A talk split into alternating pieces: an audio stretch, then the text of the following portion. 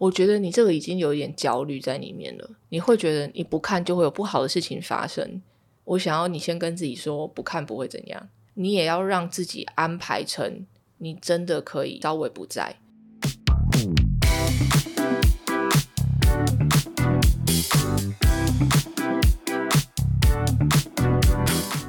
嗨，大家今天过得好吗？欢迎收听理科 PD。Hello，我是 Debbie。今天是一周一次的读书会，讲到读书会，不知道大家会不会看到读书会的 title，大家不点进去了。但是这明明就是一个非常有趣的东西，就是哎，这是一本书的精华，我们来讨论，所以简直就是你最有效的利用你的空闲时间。为什么要讲空闲时间呢？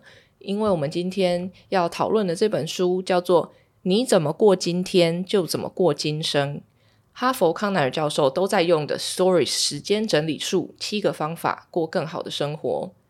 这本书最主要是在讲我们要怎么善用我们除了工作跟睡觉之外的时间，其实就是我们最容易浪费掉的时间。只是我在看这个之前，我就会觉得说，难道是他要给我一些时间焦虑吗？我们以前就是被教说，工作、上学的时候。你要全神贯注的进去，然后把反正就是在那一段时间里面，你要最压缩自己什么的。既然你在这么高压的时间做这些事情，你结束之后不就当然想要休息吗？我看这个书，我就想，难道你是想要在我休息的时间再塞叫我做什么，我才不会浪费我的人生吗？你在滑 IG 的时候，会不会看到有些好像貌似激励人心的一些 quote，就说你可以死了之后再睡？我觉得这个有点蛮残忍的，就像很多莫名其妙不知道谁谁谁来源的文章，一直说 CEO 也什么四点半起来，再来又更早三点半，再来两点半。我觉得你到底想要怎样？我就是想要睡饱了之后再起来，我只要能做好我的事情就好了。同样那句话，我也觉得它有一点偏激，因为人生这么长，你如果不好好休息的话，你要怎么样在你比如说一天八个小时很高度压力需要专注的时候做你该做的事情，然后你之后你身体就会爆掉，你就什么事都做不了了。我在读这本书之前有一点点小小的焦虑，觉得他想要逼死我，他想要在我休空闲的时间，他还想要逼我。但后来仔细看了之后，其实他有做他的解释，他只是告诉你说，你如果要真的拿你的闲暇时间去做什么事的话，可以稍微再给他加上一点点的意义，跟让它更有效率。下班之后你都在做什么？你老实说，就顾小孩啊。顾完小孩之后，那是你的第二份工作。哦，对对对，第二份工作做完之后呢？那份下班之后，我就开始。狂滑手机到凌晨，你看抖音呢？对对对，我觉得抖音它的演算法真的太强了，它的粘粘着度啊，我觉得是大过 IG，大过 YouTube。YouTube 只是赢在它时间比较长而已，可是你会跳来跳去。抖音是你没有时间转开，它就是直接下一个下一个。真的，而且那一滑就是好几个小时就过了，然后很快你就觉得哈，Where did time go？我我听到超级多人在跟我抱怨抖音，然后我就想哇，太成功了这间公司。对，只是它就是在不知不觉中掌控了我们的休闲活动，而且大家在提到这件事情的时候，都会一方面承认自己有在看，另外一方面又带着有点羞愧的感觉，觉得自己看太久了。但我必须说，这就是科技公司为什么可以。这么壮大，它就是用非常多的演算法加上心理学要控制我们。那书里面当然有提到说，刚刚我们提到的像抖音啊，甚至是手机的游戏 App，还有很多的想要卖你东西的 App，它都是利用会让人上瘾的操作制约，叫做间歇性变量奖励。讲直白一点，就是你不确定你每次会得到什么，就有点像。你去赌博，或者是你去玩吃饺子老虎，你投钱币进去嘛，投一个、两个、三个，它都没有掉钱出来。突然，噗噗噗噗，我还有配音，掉了几百个出来。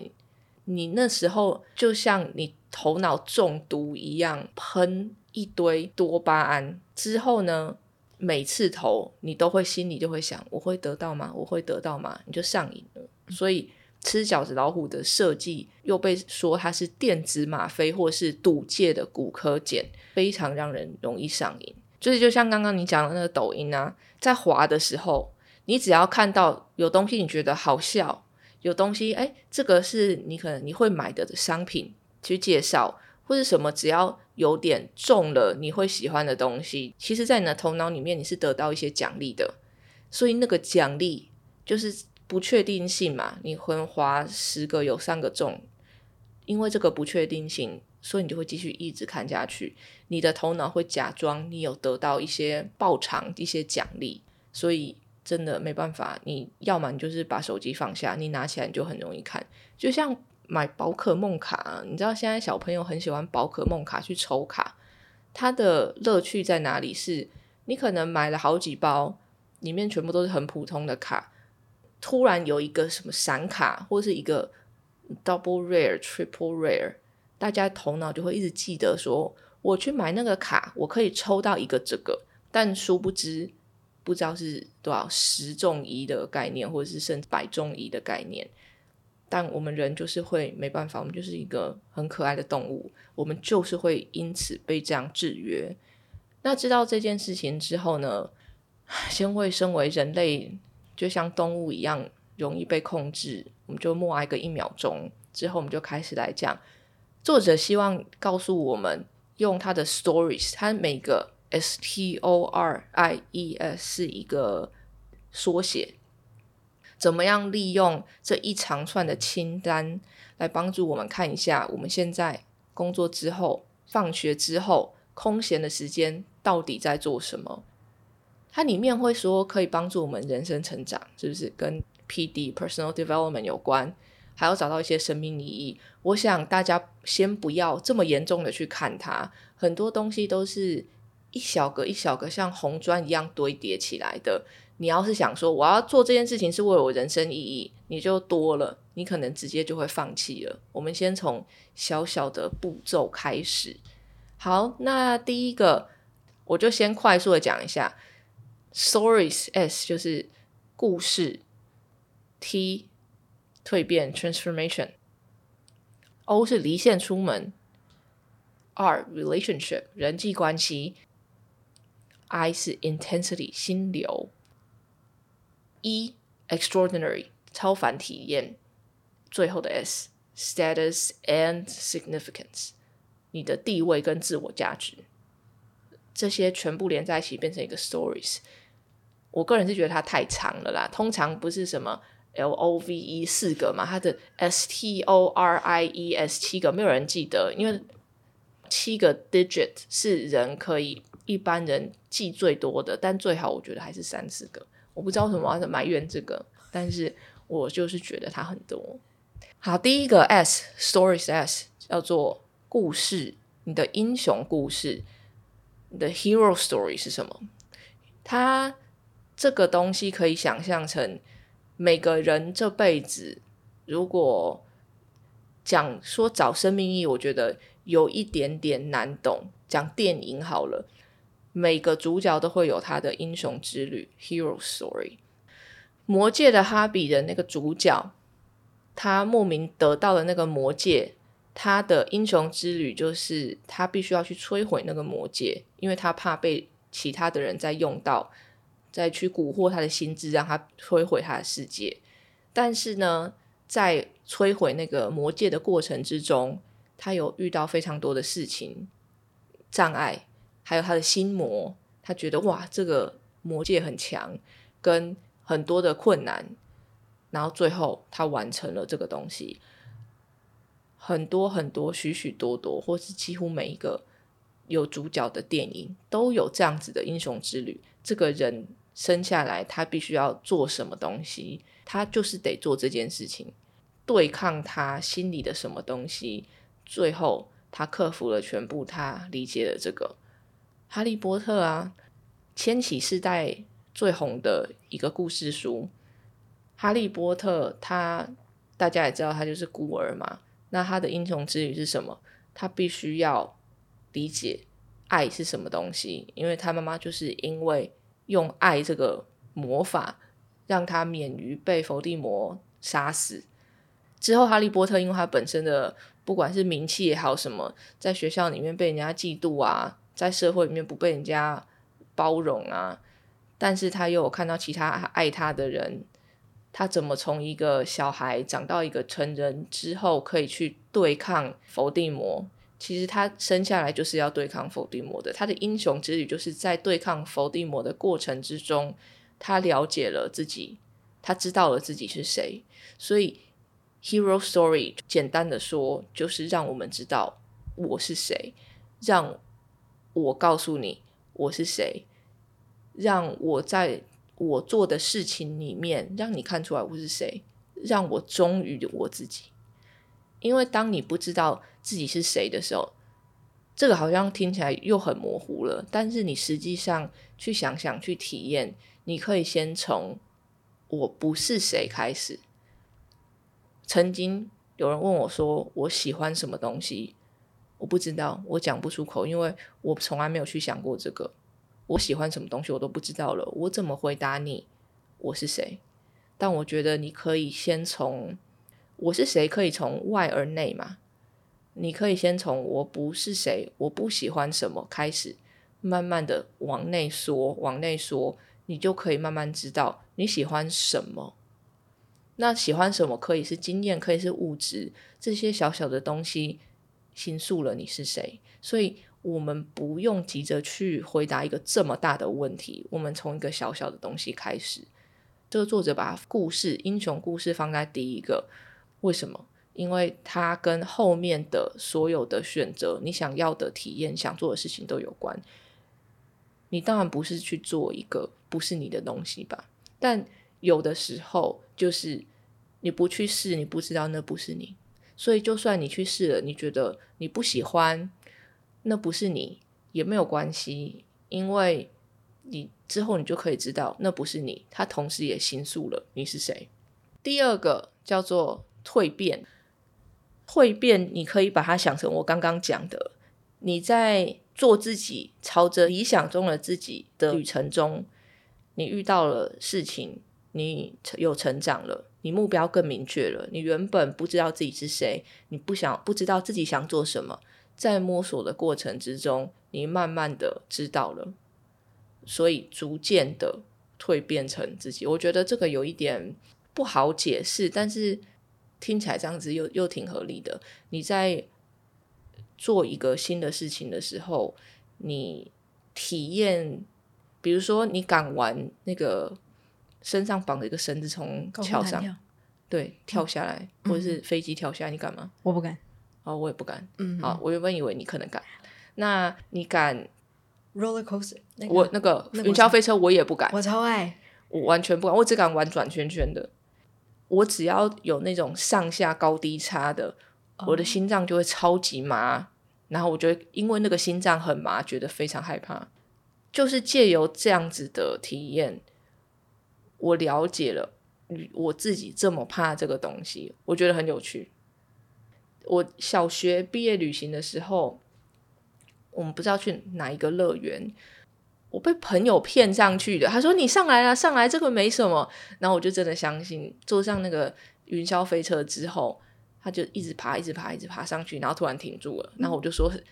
这是什么？为什么？为什么下面这么高？是什么？然后可是你已经在那云霄飞车上面了，然后他就停住了。我就一直跟我朋友说，他到底要不要掉下？他就坏掉，因为我没坐过嘛。然后突然就嘘下去，我整个我连尖叫都叫不出来，我嘴巴要张开，然后那一两秒钟我叫不出声音来。然后之后我就跟我妈叫，妈带我去收金。我也有类似经验，日本的 Universal。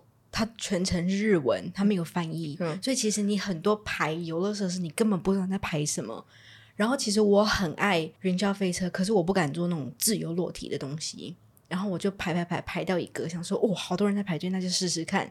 全程都日文嘛，然后看很多那种电动画什么什么。然后到最高以后，突然间门打开，你就整个在那种几层楼啊，反正就是超高层楼，那崩溃。整个我真的。我真的觉得，妈的，再也不来那种 听不懂语言。你下次，你下次先上网查一下，这个长这个是什么东西？真的。好了，这个可能跟我们我刚刚要讲的体验活动比较极端一点，但比如说，你可以先从节奏快慢做起。有些人很喜欢节奏很快的东西，我觉得我就是。你要我就是在一个很慢的瑜伽，然后缠揉那个机器在滑来滑去，感受自己身体的肌肉。我大概三分钟之后，我就会开始觉得说，嗯。好哦，这个还要多久？结束了没有？我可以知道，我算是就算空闲时间，我都我都算急性子的。可是这时候我也会问我自己说，其实你明明这一两个小时没有排事情，你为什么还要急着这么急呢？嗯，然后我就会想，嗯，我就在做那个很无聊的瑜伽的时候，我在自己做一些自我拷问的。我就说你为什么这么急？带着爱跟我自己讲，因为我以前的声音是责责备自己，嗯，就是我以前会想说你为什么要这么急？你到底在急什么？就连自我对话的时候，可是我觉得那个是可能别人从小对我的声音，那不是我自己对我自己的声音。在做瑜伽的时候，我反正我就。问我自己说，为什么我不喜欢这样子的体验？我为什么不喜欢这么慢？因为我重训我就可以嘛，重训啪用力啊，七下下来停，好很喘休息，再继续。忙到没有时间思考，我喜欢那个空掉的感觉。可是瑜伽，你这手伸来伸去，然后有些动作用到非常多我平常不常用的肌肉，觉得很痛苦。你要停在那里。我就问我自己，为什么？为什么我要这样折磨自己？跟为什么我一直想要很快速的把东西做完，然后下一个，在根本就没有下一个东西需要我做的时候，会不会在我的重要的工作里面，我也是用这样子的态度面对呢？但幸好是没有，我就是急。那。我一直想要借由这样子的体验来更认识我自己。不管你那个当下是喜欢还是不喜欢，它都有个空间可以让你去问你自己：为什么喜欢？喜欢的点是什么？通常喜欢我们蛮好回答的，不喜欢就是要再继续问了。我给自己的压力有大到我连瑜伽我都要赶上别人的进度吗？然后慢慢的，这就是一个借由你的体验活动，更认识自己，可以在那个过程之中跟自己有一些不要带着责备的对话，因为那你已经就是这样子了嘛，你在骂自己也没有用啊。那说不定你可以因此看到自己的一些需求，说不定你现在不喜欢，但当你发现。你可以慢下来的时候，你慢下来也不会有不好的事情发生的时候，你就可以慢下来了。说不定没办法慢下来，是你某方面带着一个小伤口的反应。可能以前曾经因为慢被人家催，或者是你连接到慢动作慢就等于事情做不好，但其实它并没有什么道理啊，慢不等于不好。这是我自己自身的经历，借由一个做一个活动、做一件事情里面，你得到的感觉、体验，让你逐渐知道你要什么，这蛮关键的。那第三个就是 stories 的 O，叫你离线出门，offline and outside，大家都知道。去出去大自然看山看海的，可以对你的身体降你的压力，降你的血压，降你的心率。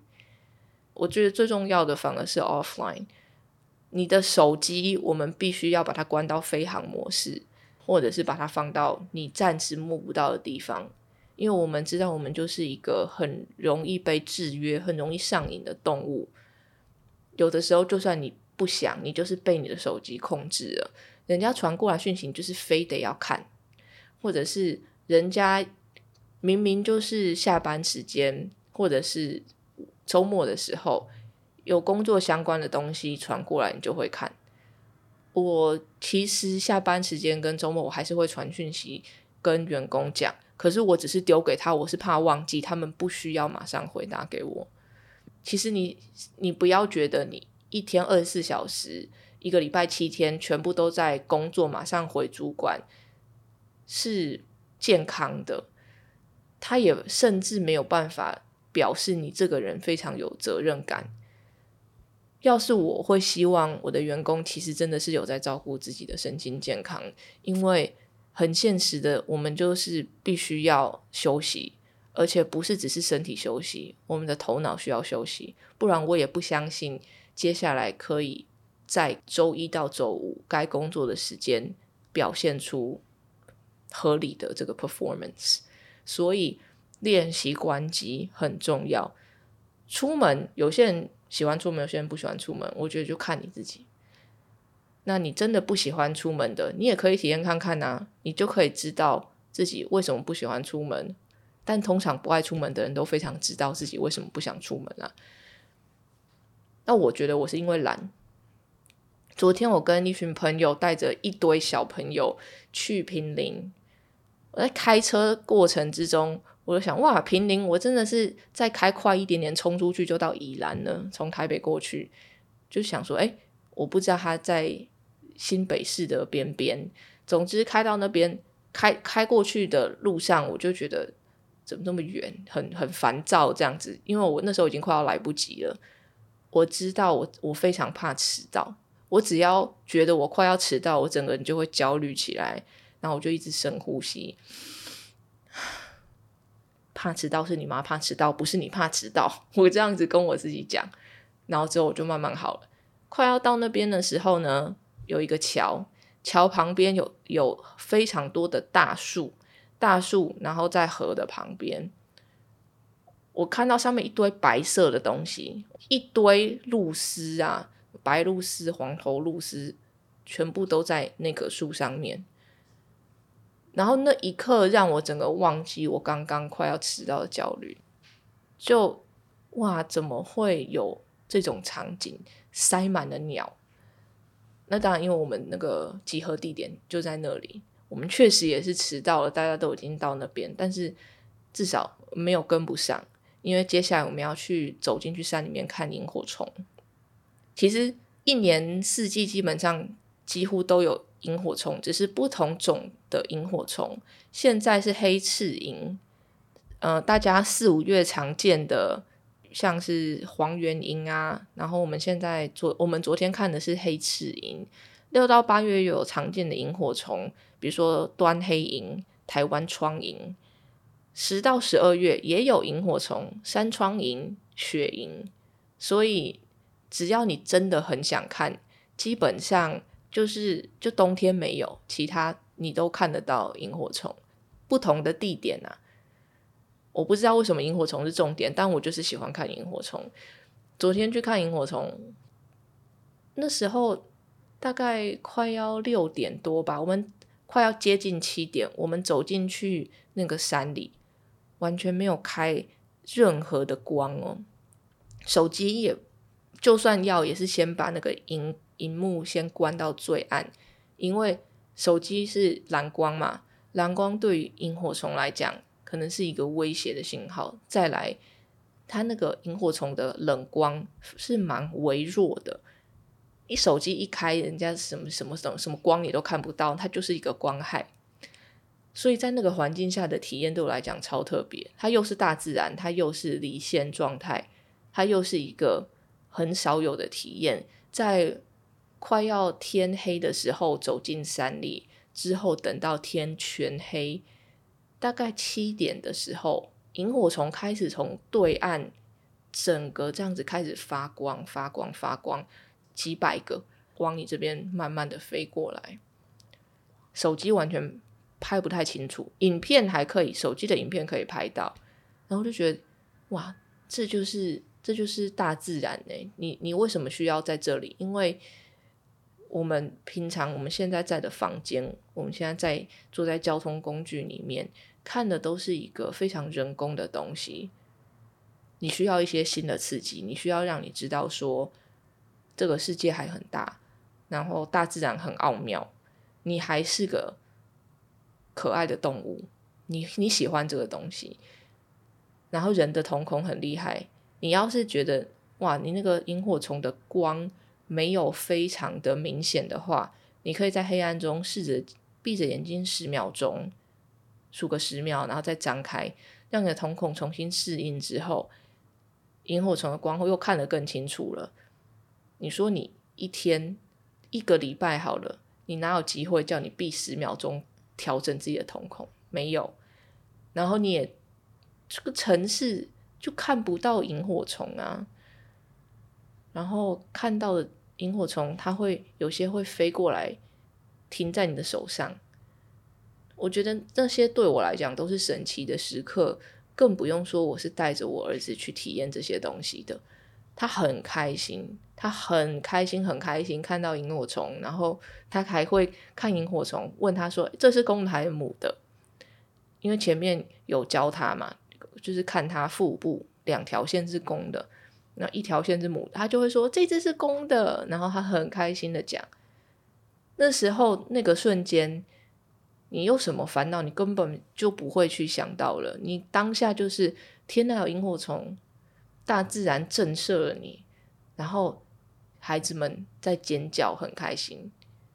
我觉得这种 moment 真的是有钱都很难买得到的。就是我也不是在这边要跟大家说要去看萤火虫，它对我来讲，它就是一个 一个体验。后面有一个体验叫做超凡，我就可以直接先跳这个，因为我觉得它有连接。超凡体验，昨天看萤火虫的经验。对我来讲，就是一种超凡的体验，因为你不会记得你三餐吃什么。我问你上个礼拜天你吃什么，你不会记得。可是我会记得，我去看了萤火虫，我还有照片。之后我甚至我还可以拿出来跟我的儿子讨论说，我们看，我们就看了萤火虫。然后那时候他发现什么，他对什么东西很兴奋，他多了一个情感的连接在那边。那记忆力这种事情嘛，就是又回到大脑了。你只要把什么事情多加了几个连接，你就会特别容易记住、印象深刻。因为你的大脑记忆的方式就是神经跟神经之间传来传去连接嘛。你又再加上了一层情感，再加上了一个感想，你的连接那么多，你自然而然你就会把它记得很清楚。那这个超凡体验可以在我们。很累的时候，心很累的时候，突然想到那萤火虫，你整个人的感觉又会不一样。我觉得这些 moment 是要被我们存下来之后拿出来翻阅用的。只是呢，就会有一些不浪漫的大人。我朋友老公，他跟我们全部的人说，其实我飞蚊症，我每天都在看萤火虫。那我们就不理他，我们就要去开车。这种这种哦，就是你知道，总一个一个群体里面总会有一两个这种习惯就好了。好，再来就是连接到人际关系，第四个，我们亲朋好友啊，你的你的附近所有的人都可以让你快乐，除了刚刚那位那位兄弟之外，我们就知道。真的，昨天就是跟一群从小到大的朋友带着小朋友出去，其实路上也没有讲什么话，就是在抱怨怎么这么黑，我快要跌下去之类，或是大家是在管自己的小孩。但其实一群人出去，那个除了自己的体验之外，还有那个群体的体验，之后可以拿来讲，然后之后再知道说我们会一在一起出去，感情就长时间的淡淡的觉得我们。至少这辈子都会是都会是好朋友，我觉得还不错。我不知道大家是不是都有这样子的朋友。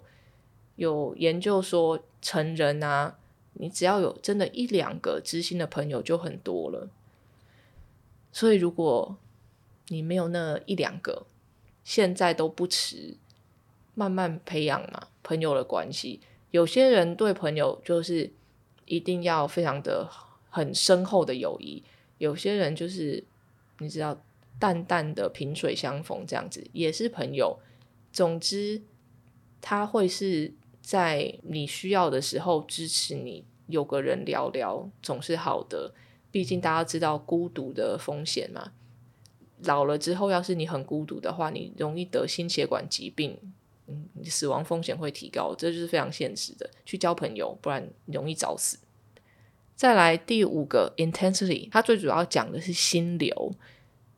心流这件事情呢，被非常多人广泛的去讨论过，YouTube 上面有很多相关的影片。我不知道大家对于心流了解到哪里，但心流的特征有四个，就是自动运转、时间流逝、不觉他物跟感到愉悦。自动运转就是你完全不是用想的了，你就可以直接身体就把这件事情做出来。比如说你。打网球的时候，你已经很会打网球了，你也打了很久的网球，因为你非常专注看到那个球，你身体动作就出现了，这个是一个状态。然后你打很久，你都不知道过了多少时间了。比如说你在练习的时候，你不知道打了一百个球了，两百个球了，你也看不到其他的东西，你不会觉得饿，不会觉得渴，不会觉得哦后面有一只鸟飞过去。最后打完球了，你觉得很满足、很开心？你觉得，嗯，你好好的运动了。它是这就解释了一个心流的状态。它不一定是要运动，它也可以像我，我最近感受到心流，应该是我写了一个稿，那花了一个半小时。这一个半小时里面，我没有在看 line，没有在管其他人在跟我讲任何的东西。我就是写打字打字打字，然后打找资料打字打字打字，一个半小时，真的对我来讲像可能十分钟一样。写完稿之后，我觉得非常开心，因为我终于要开始回去拍 YouTube 影片了。这个心流的状态会让我更想要下次再做这件事情。那这个心流的状态是可以练习的，你可以有意识的常常。体验到那个状态，那你这样子的状态多了，你把它放在工作上，你当然会觉得你会越来越好啊。你要在某个程度上可以发挥自己的身体或是脑力的一些极限，挑战有难度，它不会到非常简单，但是你又可以得到回报，而且有乐趣的事情。所以你在那个当下，你会感受到自己好像。吃了什么特殊的药一样？因为我看过 Bradley Cooper 有演一个那个蓝色药丸，吃进去之后变超聪明的，很敏锐，各种，那就是进入心流的境界。但它的重点就是进入那个状态之后，你会打从心底产生幸福感，内心也觉得平静。我想，当你把你该做的事情做完之后，焦虑减低了，当然内心会平静。而且，我觉得除了你可以有一个自我实现的感觉之外，你还多了一份成就感，就觉得哎，我做得到。当然，我们就是还是要插播，为什么呢？因为大脑会分泌多巴胺跟血清素，让你觉得你现在非常的好，就是它就是这么的不浪漫。但是你。好好的去体会一下心流，不管在工作上，或者是你的闲暇的时间，我觉得这个就会，不管你做什么，你都不会觉得你在浪费时间。为什么呢？因为你在做浪费时间的事情的时候，是不可能有心流状态的。你把它倒过来想，你在看剧、你在划手机的时候，怎么可能会有什么心流？你根本就没有办法专心。你很专心的在看戏剧、电影的时候。你也不会得到心流的状态，除非，除非是那个戏是你演的。总之，我可以觉得把它倒过来想：如果做这件事情，你没有办法得到心流状态的话，你没有在那，你无法在那里面精进自己，或许对你来讲就是一种浪费时间。但我这边呢，还是要说，不要把自己逼得太紧，你不需要每天都心流。你也不需要你空闲的时间要心流，你也不需要你空闲的时间就不能追剧躺在那边不知道要干嘛，这都没有关系，因为这就是你休息的状态。不要连在休息的时候都来逼自己。好，第六个超凡的体验，刚刚有提到了，看萤火虫这件事情对我是超凡的体验，因为它就是像，它就是不像我们每天嘛，每天要做的这些事这些事情。但作者里面有提到一个东西呢，要叫你稍微的注意一下，就是要记得记忆的我和体验的我有什么不一样。记忆的我就是我刚刚讲的一些高光时刻。我看到萤火虫的那个开心的时候，听到小孩子的尖叫，萤火虫停在身上，这些都是哦高光时刻。但体验中的我，其实也包括了那个地因为湿湿的，然后我都很怕滑倒，然后又很黑，其实不是非常好走。这个可能不是非常好的嘛。但是你在规划自己的体验的时候，你要确定那个体验的我，你是可以承受的。我很想要，当然挑战一下，你知道高空跳伞嘛？但问题是我知道体验的我承受不了这这个东西，所以我就不会去做这件事情。这两个记忆的我跟体验的我就左右了我们对于这整个活动的印象，所以你可以照这个想法去设计一下。你就就可以找出来，你做什么东西会让你真的很印象深刻。好，最后一个地位跟重要性，当然大家不会说我做什么事情是为了要让我很有地位的，或什么。你可以把它简单的想成，其实作者是在鼓励你去给予，给予爱，给予你的时间，给予一些帮助，你会觉得你更重要。他不是要你地位提升，好像是你要去当国王啊、皇后之类的，不是，只是让你觉得你被需要了，你可以做到，你可以帮助到这些人，你心里会得到一些满足。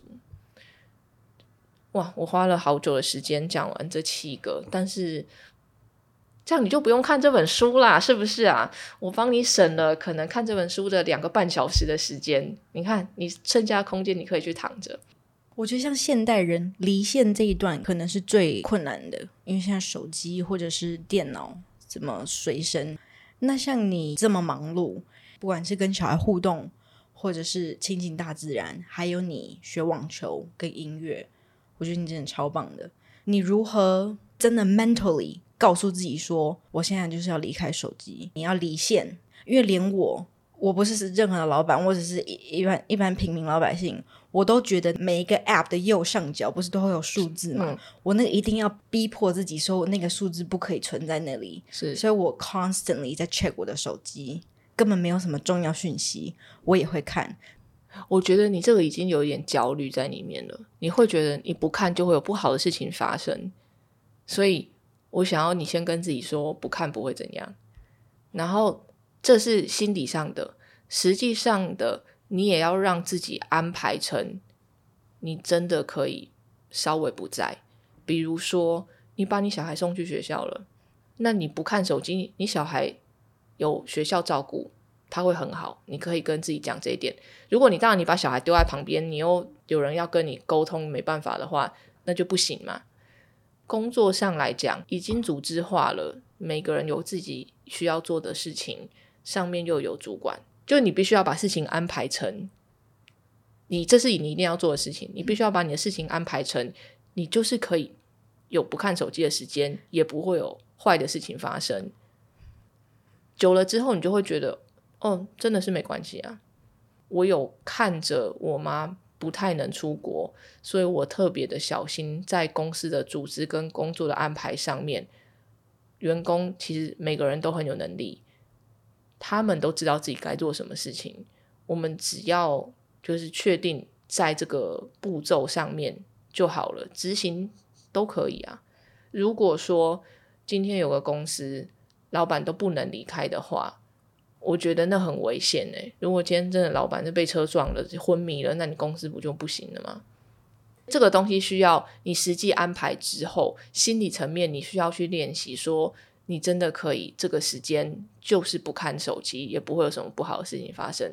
你可以慢慢的从三十分钟到一个小时啊，你不用一次就哇，今天都不要都不接手机，不用。